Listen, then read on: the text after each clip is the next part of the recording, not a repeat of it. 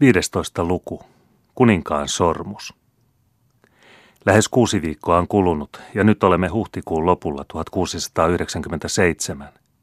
Grevi Bertelsöld asui vankina kahdessa kauniissa huoneessa, jotka paroni Kreutz oli antanut sisustaa hänelle Turun linnassa, eikä tämä ritarillinen maaherra ollut edes vaatinut Kreiviltä hänen kunniasanaansa, vaikka Kreivillä oli vapaus kulkea ja liikkua, missä vain halusi linnan alueella.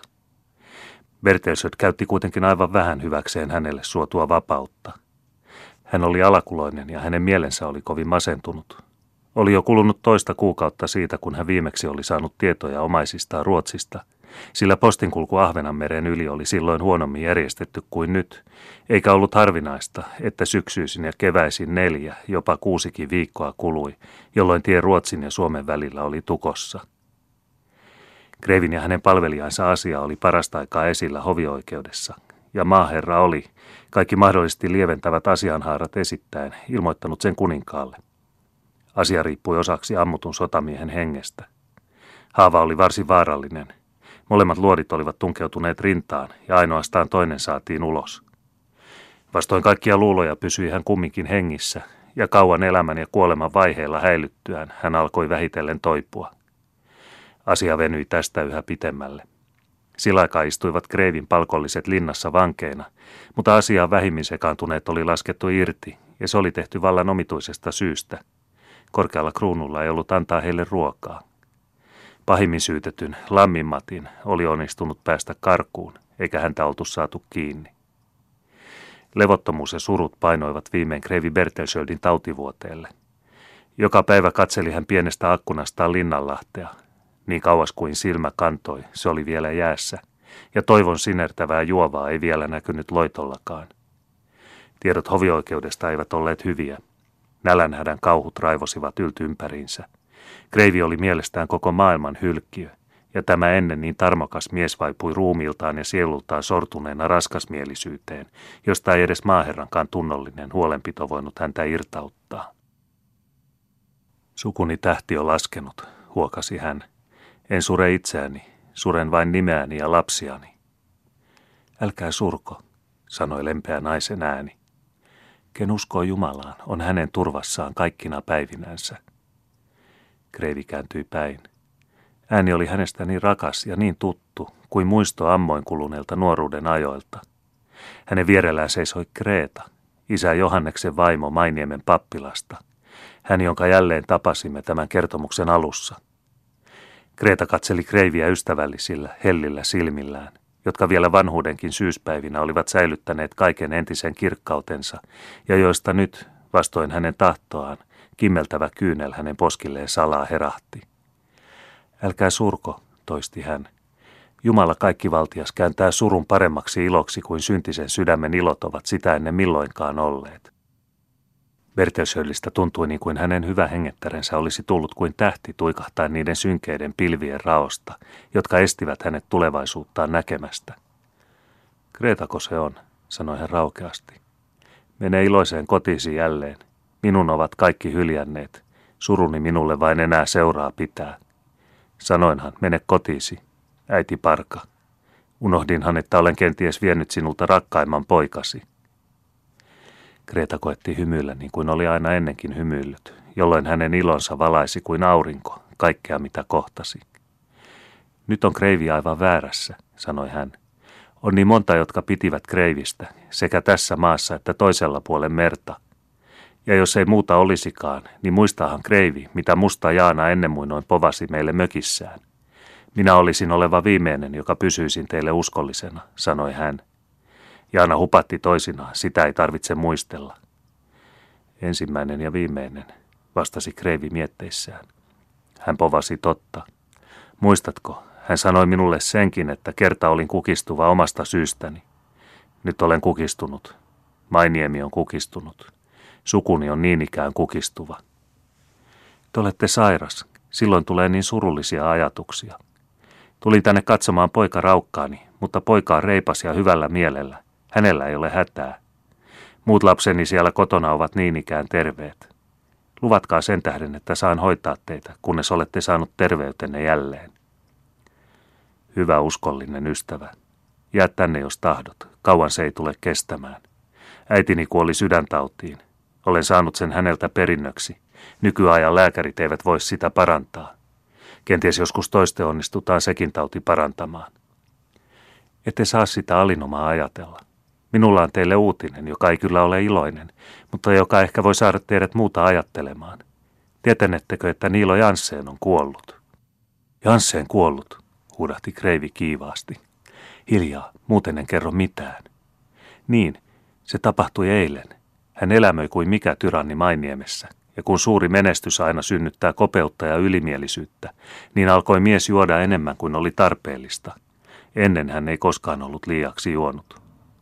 Nyt tapahtui toissapäivänä, joka oli sunnuntai, että hän tuli juovuksissa pappilaan ja tarjoutui päivälliselle, kun ei tuossa viheliäisessä linnassa mukaan ollut rotallekaan ruokaa, sanoi hän. Isän ja minun täytyy olla niin kuin emme olisi olleet millämmekään.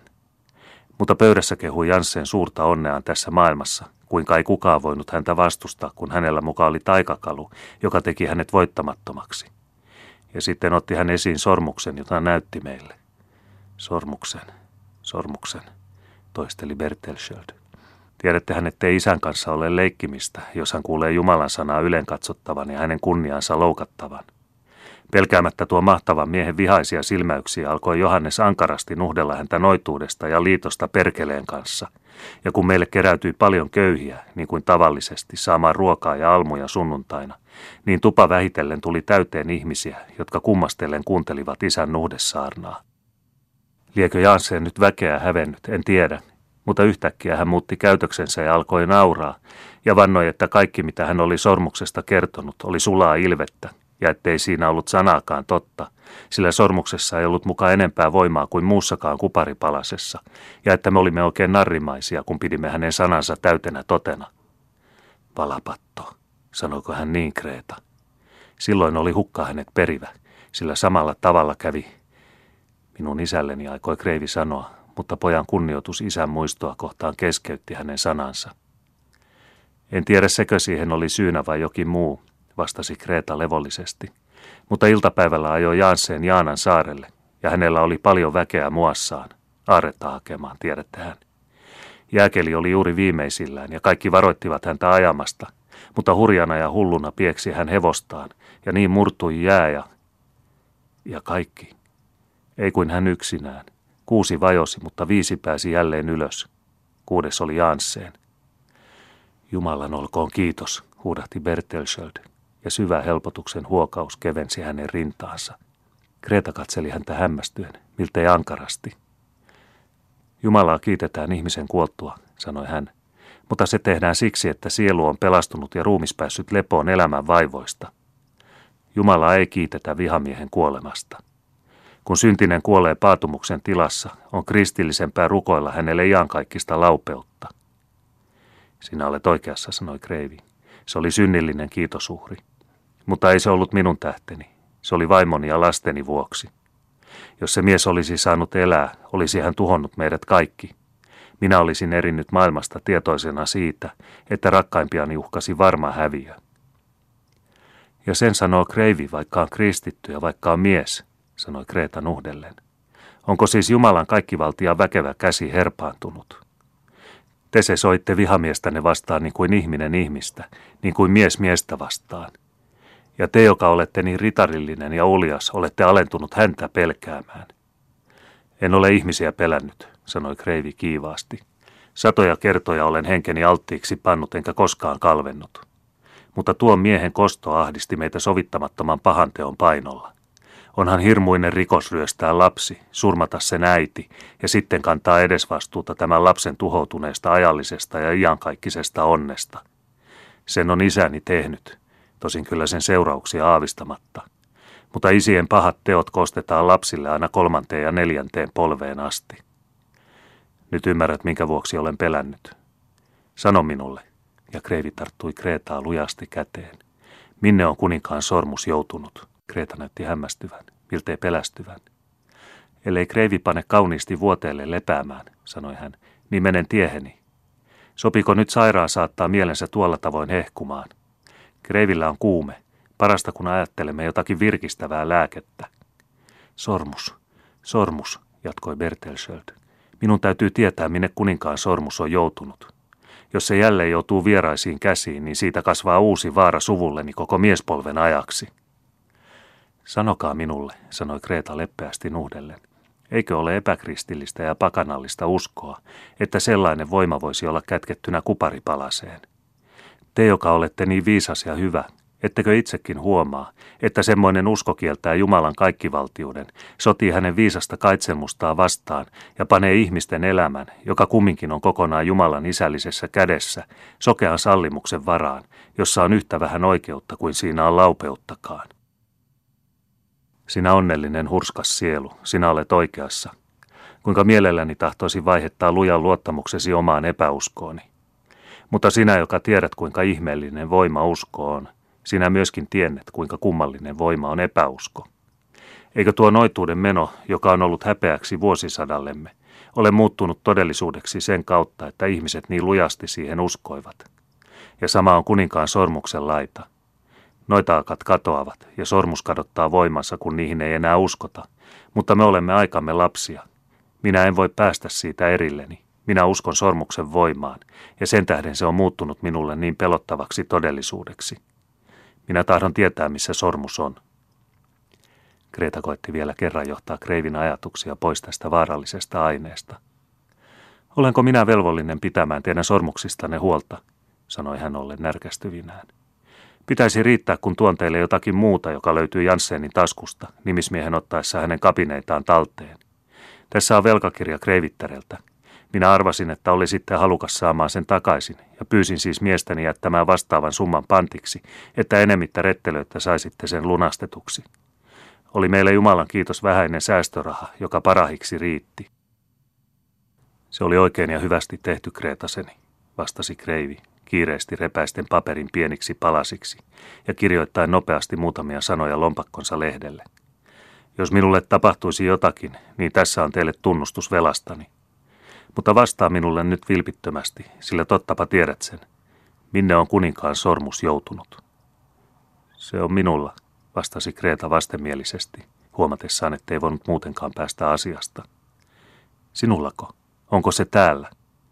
Se on minulla täällä, niin anna se tänne, pian, en jouda odottamaan. Mieletöntä minua, kun ollenkaan tuli luoksenne.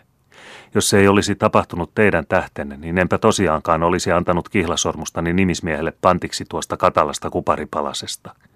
Ja nyt saan kiitokseksi sen, että kiivastutte, ja tilanne siitä huononee. Niinhän olette kalpea kuin valkoinen pilvi. Kas tässä, sanoi Kreivi yhtä kiireesti, kiskaisten sormestaan kalliin sormuksen – Kas tässä se kalleus, minkä Kristiina kuningatar antoi minulle pois lähtiessään. Ota se, pidä se, mutta anna minulle kuparisormus. En ole koskaan sitä pitänyt, ja kuitenkin täytyy minun saada pistää se sormeeni, vaikkapa vain tuokion ajaksi, sillä se voima kasvaa suvusta sukuun, kun vain poika isänsä jälkeen, polvesta polveen, keskeytymättä sitä kantaa. Sitä suuremmaksi silloin paisuu sen omistajan voima, ja kuudennessa miespolvessa hänestä tulee kuningas. Oi sinua synnillinen, maailmallinen, turhamainen himo, joka pyrit valtaan ja kunniaan. Kääntäkää ajatuksenne siitä. Jos niin olisi kuin luulette, silloinhan sormus olisi onnettomuuden perintö, joka alinomaa pitäisi sukuanne kietoutuneena tämän maailman turhuuteen. Muistakaa, mikä isästänne tuli tuon sormuksen takia. Olen kuullut sanottavan, että hän oli hyvä ja jalo nuoruudessaan, mutta lopulta sai synti hänessä vallan. Ja te itse, joka ette koskaan ole sormusta pitänyt, te olette pysynyt jalona ja hyvänä, aina siihen asti, kunnes minä mieletön toin sen luoksenne. Ja nyt, vaikkette vielä ole nähnytkään sitä, vaikkei se vielä teillä olekaan, se jo näkymätönä vaikuttaa teihin, niin että kunnianhimon peikon tähden kaiken muun unohdatte. Oi tottapa se on paha peikko, joka voi villitä miehen semmoisen kuin te olette. Sinä et ymmärrä, Kreetaseni. En ole elänyt enkä taistellut oman etuni vuoksi, eivätkä poikanikaan tule sitä tekemään – me elämme aatetta varten, kuninkaan ja kansan, yksinvallan ja monivallan, tyranniuden ja anarkian välistä tasapainoa varten, joka on saavutettava aateliston näitä molempia välittävän aseman avulla. Ja siihen me tarvitsemme valtaa, paljon valtaa. Ymmärrätkö nyt, minkä tähden minulla täytyy olla kuninkaan sormus? Kreetan silmät täyttyivät kyynelillä. Olen köyhä ja oppimaton nainen, sanoi hän, enkä paljon ymmärrä tämän maailman riitoja. Sen vain ymmärrän, että kaikki, mikä eksyttää ihmisen mielen Jumalasta ja iankaikkisista asioista ja kääntää sen ajallisiin ja katoaviin, se on syntiä ja turmelusta ja se on pahasta. Kun ei voi taivuttaa sydäntänne muulla tavalla, niin vetoa nuoruutenne aikaan. Nyt on yksi viidettä vuotta kulunut siitä, kun kohtasimme toisemme eräänä päivänä Jaanan majassa. Olitte silloin minulle hyvin rakas, Kreivi Bernhard, ja te vakuutitte samaa minulle. Muistatteko, että nuoruutenne ymmärtämättömyydessä pyysitte minua, isänne tilanhoitajan tytärtä, vaimoksenne? Niin, niin. Se oli elämäni onnellisin aika. Ja sinä, köyhä tyttö, kieltäydyit. Minä sanoin teille, Bernhard on unhottava minut, ja minä olen häntä ajatteleva niin kuin lintu talvella ajattelee kadonnutta kesää. Mutta te vakuutitte, että te ilmoisna ikänä pitäisi kenestäkään muusta kuin minusta. Siitä löimme veikan – te tahdotte panna Kristiina kuningattaren sormuksen sinivuokkoa vastaan, jonka olin kaulahuiviini kiinnittänyt. Se on liian paljon, sanoin, mutta jos Bernhard menettää veikan, niin voi hän antaa minulle isänsä kuparisormuksen. Sen lupasittekin, ja Jaanan piti povata ratkaistakseen veikan. Muistatteko, mitä hän teille povasi? Luulen niitä olleen seitsemäntoista. Oilo doiska näin sinusta unta viime yönä. Kahdessakin olisi ollut kylli veikan menettämiseksi, ja Jaana povasi 17. Onko hän totta povannut? Hän povasi kovin vähän. En ole ollut sinun arvoisesi. Te olitte nuori, rikas, kaunis ja ylhäinen. Älkää me enää puhuko siitä. Mutta kun poistuitte vihoissanne ja huusitte mennessänne, että Jaana oli povannut 16 valhetta, silloin sanoitte minulle nämä sanat. Kuparisormus on oleva sinun. Mutta sormus oli silloin isäni oma – ja nyt se on teidän, Kreivi Bernhard. Lupaus on pyhä. Siispa on sormus minun, sillä te olette menettänyt veikan. Pyydä mitä tahdot, älä vain sormusta. Ei herra Kreivi, minä en tarvitse mitään enkä pyydäkään mitään muuta kuin sitä, mihin minulla on oikeus. Sormus on minun ja sen omistuksen takuna on minulla miehen kunniasana. Tässä se on. Ja Kreta otti esiin pienoisen puurasian, veti käsineen oikeaan käteensä ja asetti sormuksen peukalon ja keskisormen väliin. En tahdo, sanoi hän, paljain käsin koskea tuohon onnettomuuden esineeseen, joka jo on saanut niin paljon pahaa aikaan. Niin, tässä on nyt noitakalu, joka on ollut kateissa lähes 40 vuotta. Tässä on se taikakalu, josta sanotte sukunne onnen riippuvan. Tässä vallan ja onnen paha henki, joka nostaa ihmisten mielet kopeaan kapinaan Jumalaa vastaan, tekee heidät itsekkäiksi ja julmiksi muita ihmisiä kohtaan. Ja nyt se on minun hallussani. Nyt se on minun omani. Ja tahdotteko tietää, mitä nyt sillä teen? Minä rukoilen sinua, Kreta, huudahti Kreivi niin ankaran mielenliikutuksen vallassa, ettei voinut vuoteeltaankaan kohota. Tahdon sanoa teille, mitä nyt teen tälle pahalle hengelle, jatkoi reipas nainen hänelle tavattomalla innostuksella. Tuossa ikkunan alla kohisevat Linnanlahden aallot. Minä hautaan iäksi päiväksi kuninkaan sormuksen sen syvyyteen, ja te ja lapsenne tulevat siunaamaan minua teostani. Ja samassa särki hän ruudun, astahti takaperin ja valmistautui nakkaamaan sormusta niin tarkasti ja niin kauas kuin hänelle oli mahdollista. Juuri samassa silmäräpäyksessä lennähti musta lumipilvi auringon eteen ja huone kävi miltei pilkkopimeäksi. Hetkinen vielä, lyhyt hetkinen vain, rukoili Bertelsöld, saaden tuskin sanaa suustaan. Kreivin muuten heleä ääni oli nyt niin tavattoman kaiuton, että Kreta epäili. Mitä vielä tahdotte? kysyi hän vasten tahtoa vapisten. Pyydän vain viiden minuutin aikaa. Paina sormus sormeeni. Jos viisi minuuttia kuluu, eikä kohtaloni sillä ajalla muutu, niin että sormus osoittaa voimaansa, niin se on sinun. Muuten se on minun. Synnillinen, surullinen taikausko, sanoi Kreeta. Ja sillä ehdolla siis annatte minulle sormuksen vapaaehtoisesti. Annan. Ja jos ne viisi minuuttia kuluvat ilman suuria muutoksia, lupatteko sitten kääntää mielenne tästä maailmasta, eikä koskaan enää uskoa tuon onnettoman sormuksen voimaan? Lupaan. Olkoon sitten. Anna minulle anteeksi, rakas Jumala, jos teen syntiä hänen pyyntöönsä suostumalla ja kiusaan sinua ihmiskeinoihin turvaamalla. Tässä on sormus ja hän painoi sen kreivin sormeen. Sitten peitti hän särjetyn ikkunan, suojellakseen sairasta kylmältä. Noin minuutin aika kului hiljaisuudessa. Hetkisen perästä vilahti aurinko näkyviin. Tämä aivan tavallinen tapaus sai kumminkin sekä kreivin että papivaimon vapisemaan, mutta sitä kesti vain muutaman sekunnin ajan. Aurinko katosi taas pilviin. Olipa melkein niin kuin olisi kuullut kahden sydämen sykkivän. Aika on kulunut, sanoi viimein Kreeta. Nyt näette, kuinka mielettömiä uskoitte. Antakaa minulle kiusaaja takaisin, ja se on iäksi päiväksi vajoava aaltojen syvyyteen.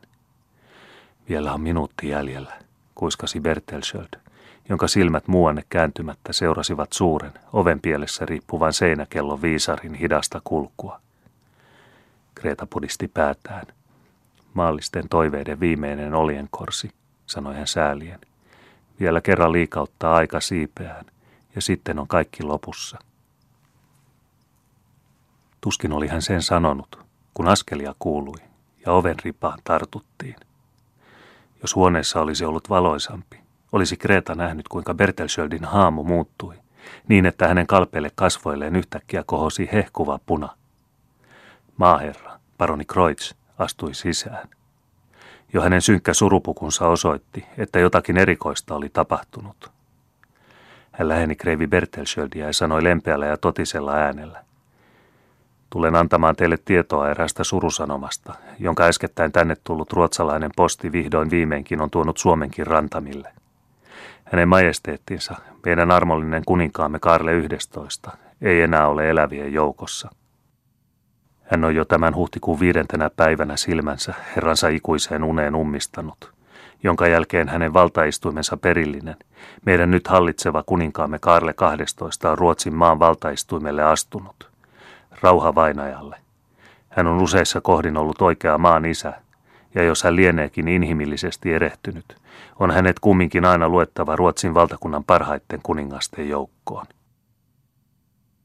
Suokoon Jumala, että hänen poikansa hallituskausi tulee olemaan onnellinen. Bertelsköld nyökäytti päätänsä heltyneen mielin.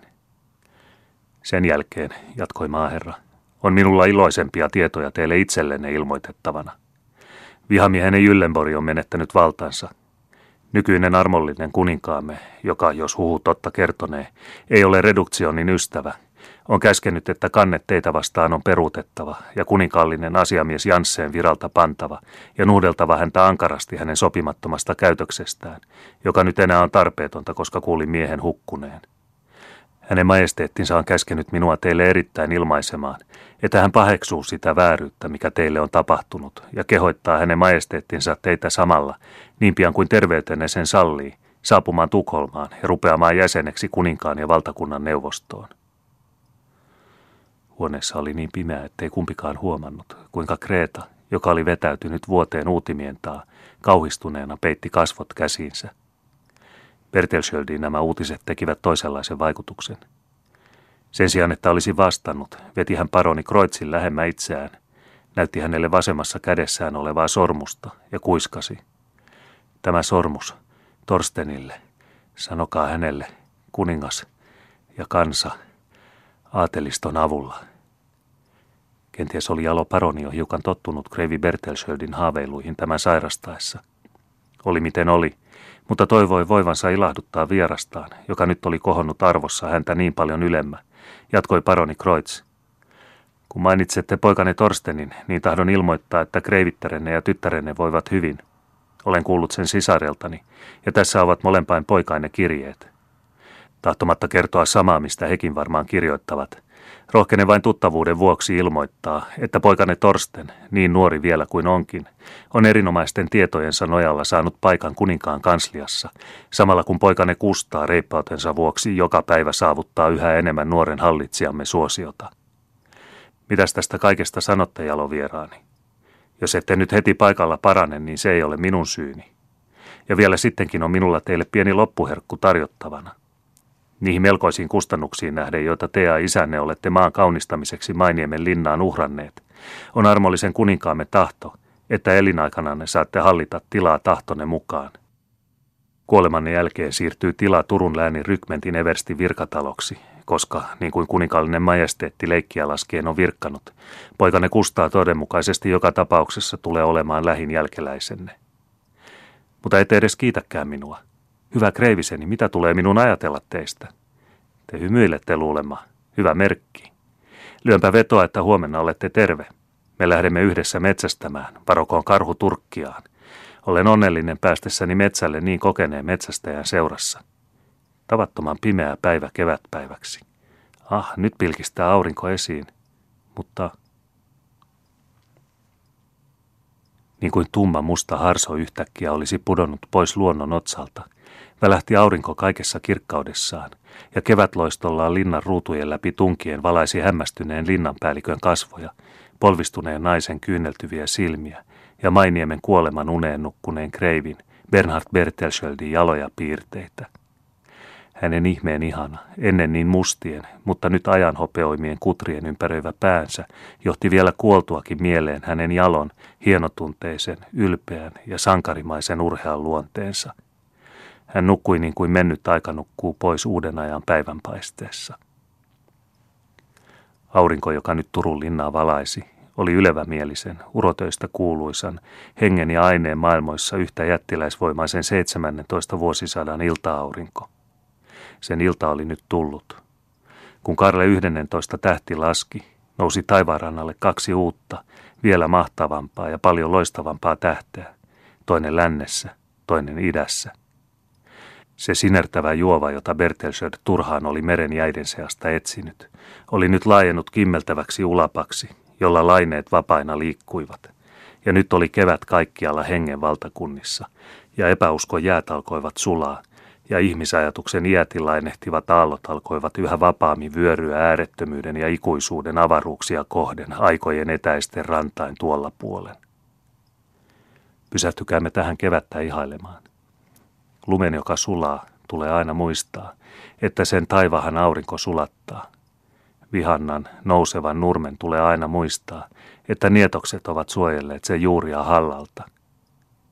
Vanhuus menköön, nuoruus astukoon rakastavana sijaan. Ja näin päättyy kertomus keväisenä iltana.